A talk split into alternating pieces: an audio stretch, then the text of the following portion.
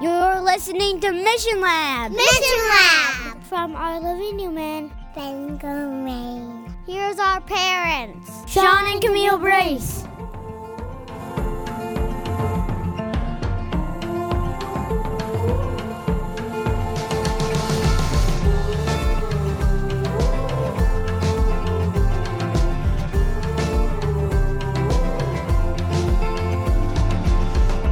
Welcome. I'm Camille, and I'm here with my husband Sean. Hello. And this is our third episode of Mission Lab. And today we're going to be talking about Bubble Boy. Bubble boy and girl. Yes. So let's get right to the question, Sean. Um, when you were growing up, how many um, non Christian friends did you have? Well, I actually had a lot more than you did. That's true. Uh, I uh, growing up, we when I was younger, we were actually quite active and involved with our neighbor friends. There was actually a lot of kids in our neighborhood that we hung out with, a lot of boys, and so we played a lot with them. Played baseball, tore up my dad's front lawn, which he still blames us for today. Thank you for your love and patience, Dad. His lawn does still look bad. It's terrible. uh, but uh, so we played a lot with them, uh, and but when I got older, and I started to go to school, which I went to one of our denominational schools, Seventh Day Adventist School. Uh, at that point, it started to become less and less of a non-Christian audience that was a part of my friend group. And then uh, getting on into high school more so and then college more so. And so there was probably a period of about 15 years i would say. I'm trying to do the math here quickly. Yeah 15 20 years where i basically did not have any non-christian friends. What about you? So you're you're saying that you went to a Seventh Day Adventist high school and college? Correct and elementary. And elementary. Okay. yes i'm just moving in my chair here. Go ahead. Um, so yeah, growing up, I grew up in um, the small town of Brunswick, Maine, and I moved actually from Oregon when I was five, and so my whole younger years of elementary and high school were all in Brunswick, and I had an amazing uh, childhood. Uh, Super supportive community. so did i Oh, that's nice. Super supportive community, uh, super supportive church. Um, and I also went to a Seventh day Adventist elementary and high school and eventually college. Um, I also went to Seventh Day Adventist Seminary, so just to add that to the list. yes, yes. So, I mean, it, it was a just an amazing um, atmosphere that I grew up in. But the only downside is that I too had no non Christian friends. And even more so than that, probably no friends outside of your even small uh, denomination within Christianity, right? Correct. Yeah. So I lived in that area for, you know, 15, 18 years, and I could not name one single person that I know in the community there. Uh, I have no connection with anybody that's outside of my Christian faith. Um, and so I, th- I feel that's a, a big downside And that's a problem. Why is that a problem?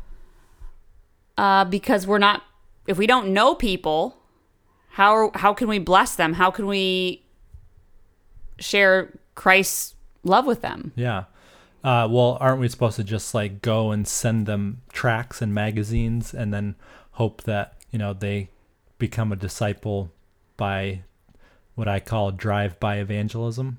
yeah well there's people that do that and i'm i'm not saying that's a negative thing but it seems to me that that method um doesn't really seem to work Doesn't work anymore anymore. Okay, it doesn't work. For the ratio of tracts that one might send out For all the money we spend Yes. doing it.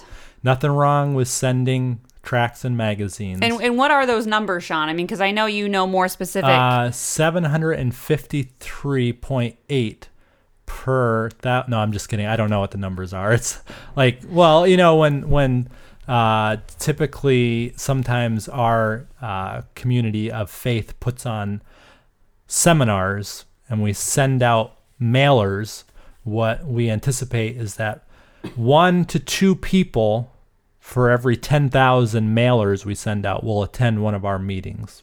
So if, Forgive I mean, me if I'm off, all you people who are listening who have more experience in this, but I think that's basically what it is.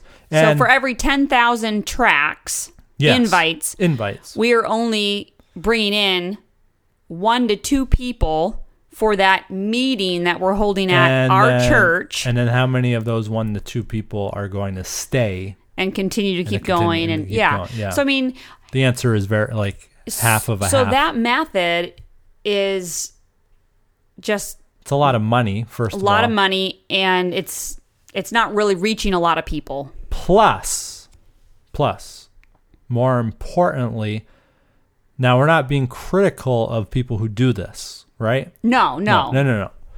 And we're not saying you shouldn't do it. But I'm not sure that's the method that Jesus used. No, I don't think they sent out tracts back in Jesus' day. Well, to my to my they, they knowledge. didn't have mass media and press and ability. In fairness, uh, but no, in all seriousness, um, there's an important word that is thrown around a lot called incarnational living or or mission. What exactly does that mean, Camille? What does it mean to be incarnational? It means that we literally the word incarnation we hear it at christmas time it means to take on flesh so john 1.14 says and the word that is god jesus was made flesh he was incarnated and dwelt among and us. dwelt among us i like how the message puts it where it says and the word became flesh and moved into the neighborhood Yeah, So- the message has some great wording. yes yes absolutely If you're looking for a Bible, if you're looking for a translation or a, a uh, paraphrase of the Bible. But no, the the the incarnation tells us of a God who came and lived among and pursued people where they were, and incarnated the gospel in their language and in their context and culture. So traditionally, a lot of times Christians, we kind of set up outposts and we say, okay, we're going to go in and we're going to like put on meetings and do seminars and have lectures. And then we're going to go back to our homes. We're not going to actually get to know the people on a vulnerable, intimate, uh, Life on life. life on life friendship because well why well let's ask that question. Why don't we do that? Like why haven't we traditionally done that? Why is it that i can take a survey of my church members and say okay i want you to write down the names of all the people you're friends with that are not a part of our faith community. And i'll be hard pressed to find anybody among my church members not criticizing my church members because this is the way i was for most of my life but uh, why is it that I would be hard pressed to find more than a couple people that have one or two or more than that who are friends of theirs outside of their faith community? Why is that? Why do you suppose that is? well, I think it's this mentality that um, we want to protect. You know, I think growing up, it was this mentality that we want to protect like our children from outside influences, and I get that. Like Yeah, I'm a there's a parent now, so I yeah. totally understand that. Um, but at the same time, then I was kind of brought up just what church was is I'm just going to go to a program and consume what they're putting in front of me. And I was never taught how to disciple and to reach outside of the community besides soup kitchens and mm. did a lot of going to the nursing home and singing, which is great. Like those old people It's what need need visitors, Yeah. need singing, definitely. Yeah. But it's not me doing life with them. I may go and I may do a soup, soup kitchen, you know, once every six weeks or once a month, whatever it is. And that is great. That service is totally needed. You're not discipling them though. You're providing a occasional service. Yes. Yeah. And, and It's yeah. it I don't want to cut you off, but I, I think do. you did. Yes. but uh, Jeff Vanderstelt, who anyone who has hung around me the last year has heard me mention him before. He is not, you know, a prophet or he's not infallible, but he likes to say that we don't live missionally, we do mission visits. That's what we do. a yeah, lot it's a really times great way we to put it. We do mission visits. So, and, and a lot of churches I find are trying to get more outward focused, like in this day and age, like, oh yeah, we're gonna, we know that it can't just be about us putting on programs for ourselves. We know that we got to go out and we got to serve our community. But a lot of times, what it what it comes down to is, as you're saying, we go out, which is good. That's more than we used to do. We go out, but we don't stay. So as Yeah. Jeff Vanderstelt says, we need to not only go to people, we need to stay with people. And that's what it means to be incarnational. That's what it means to do life with them and show them in all of life what it looks like to be a disciple of Jesus. But yeah, I would say, and, and I get it too, we want to protect our children, which is appropriate. We all need to shelter. Even the most raging liberal atheist provides some sort of sheltering for their child, I would imagine. Uh, but we want to protect them, which is which is appropriate. But we don't want them to think that they are needing to be fearful of the outside world. Um, but you know, to the degree that they are able to, we want to help them slowly learn how to deal with adversity and differing views and you know different perspectives in life while giving them the foundation and grounding at home uh, jesus said in john 17 when he was praying one of his last prayers he said i do not pray father that you would take them out of the world speaking of his, his disciples but that you would basically sanctify them or or protect them while they're in the world. And then he makes this statement. He says, "As the Father sent me," which of course as we know was he sent the Father sent Jesus incarnationally to dwell among the sinful and the impure. He says, "As the Father sent me, so send I you."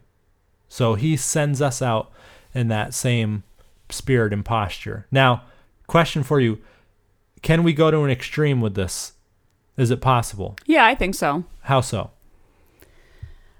Um, Caught you off guard, didn't I? Yeah. Why don't you share, Sean? I'm glad you asked, Camille. you were just waiting for me. um, I think it's appropriate for us to always be asking asking God to examine our motives, because, and I was just sharing this in one of my recent uh, sermons, First Peter chapter two, where uh, Peter encourages his readers not to fulfill or indulge their fleshly lusts, but that they would be able to live out the gospel in the midst of what he called Gentiles. So we don't want to indulge the flesh. Like we don't want to incarnate and say, "Hey, I'm going to go hang out, you know, with with my my neighbors. Uh, I'm just going to go, you know, to the strip club and uh, I'm just being incarnational, right?" Mm-hmm. when really what we're doing is indulging the flesh. And that's a very extreme example, but there's a very fine line between us indulging the flesh for our own Benefit. benefit and being incarnational slash missional. yeah. So we need to always be prayerful and asking God to examine our hearts and show us what our true motives are. yeah, definitely agree. Yeah.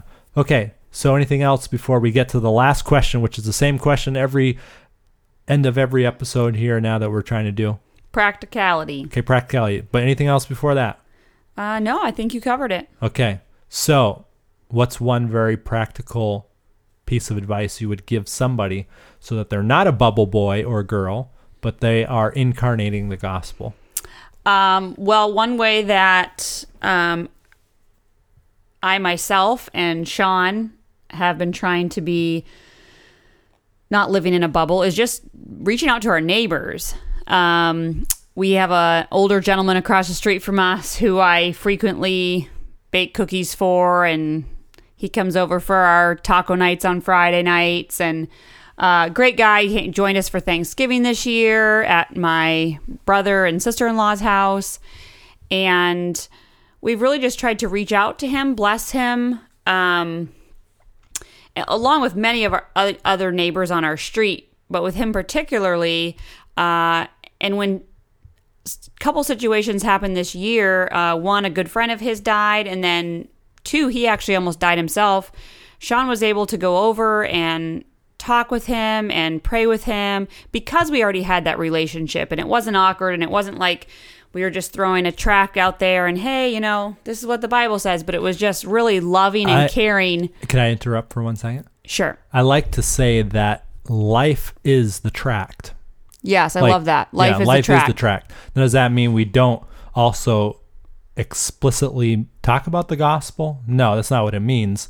But sometimes people, I have church members and I have other friends who say, "Oh man, I gave that person a ride and I f- neglected to give them a gospel tract." And it's like, no, no, no, you gave them a gospel tract by acting by out the giving them a ride By giving them a ride.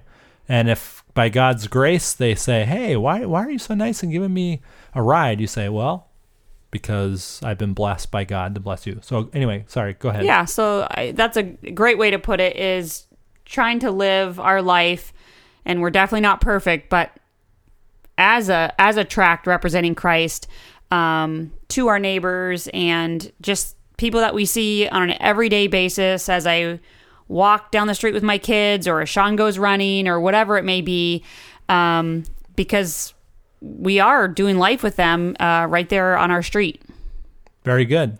Now, my piece of advice. i didn't ask but yes go ahead Okay. Um, so I'm trying to, de- I'm debating between a few different ones. I can only give one, so I'm going to give this one.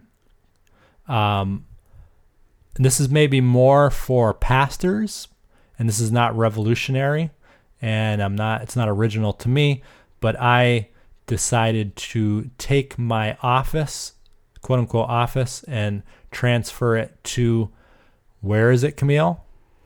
bagel central Bagel Central, downtown Bangor, kind of the meeting hub for much of Bangor, the citizens. So if I need to do office work, be that write emails, read, study, prepare sermons, instead of sitting in my home office where there is not a chance whatsoever that some random person is going to walk through my office, uh, I will go to Bagel Central and I spend a lot of time there.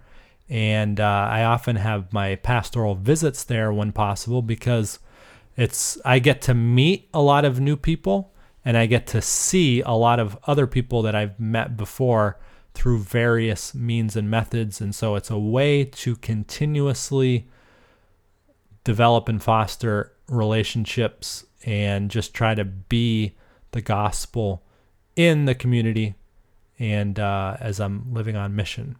So that's it. Nothing else to add. Perfect. Um, yeah, so we're striving, uh, just like I hope you guys are, to not be that, be in that bubble. Very good. I used to hear a lot of people talk about how we were always in bubbles, like in college.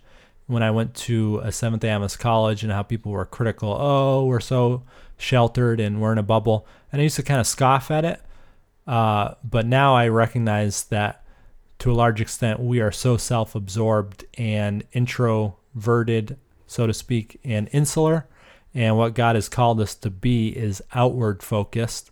And I, I, I do think that a lot of people would make that claim because they just wanted to indulge their, you know, fancy. And uh, it wasn't necessarily for missional purposes that they want to bust out of the bubble, not judging anybody. But for sure, we want to live out the mission of Christ, which is to make disciples. And we do that by going out. Jesus said, Go, therefore, and make disciples. So that's what we're called to do. Thanks for listening. we hope you tune in next time to Mission Lab and See you next time. see you next time. Thank you for listening to Mission Lab.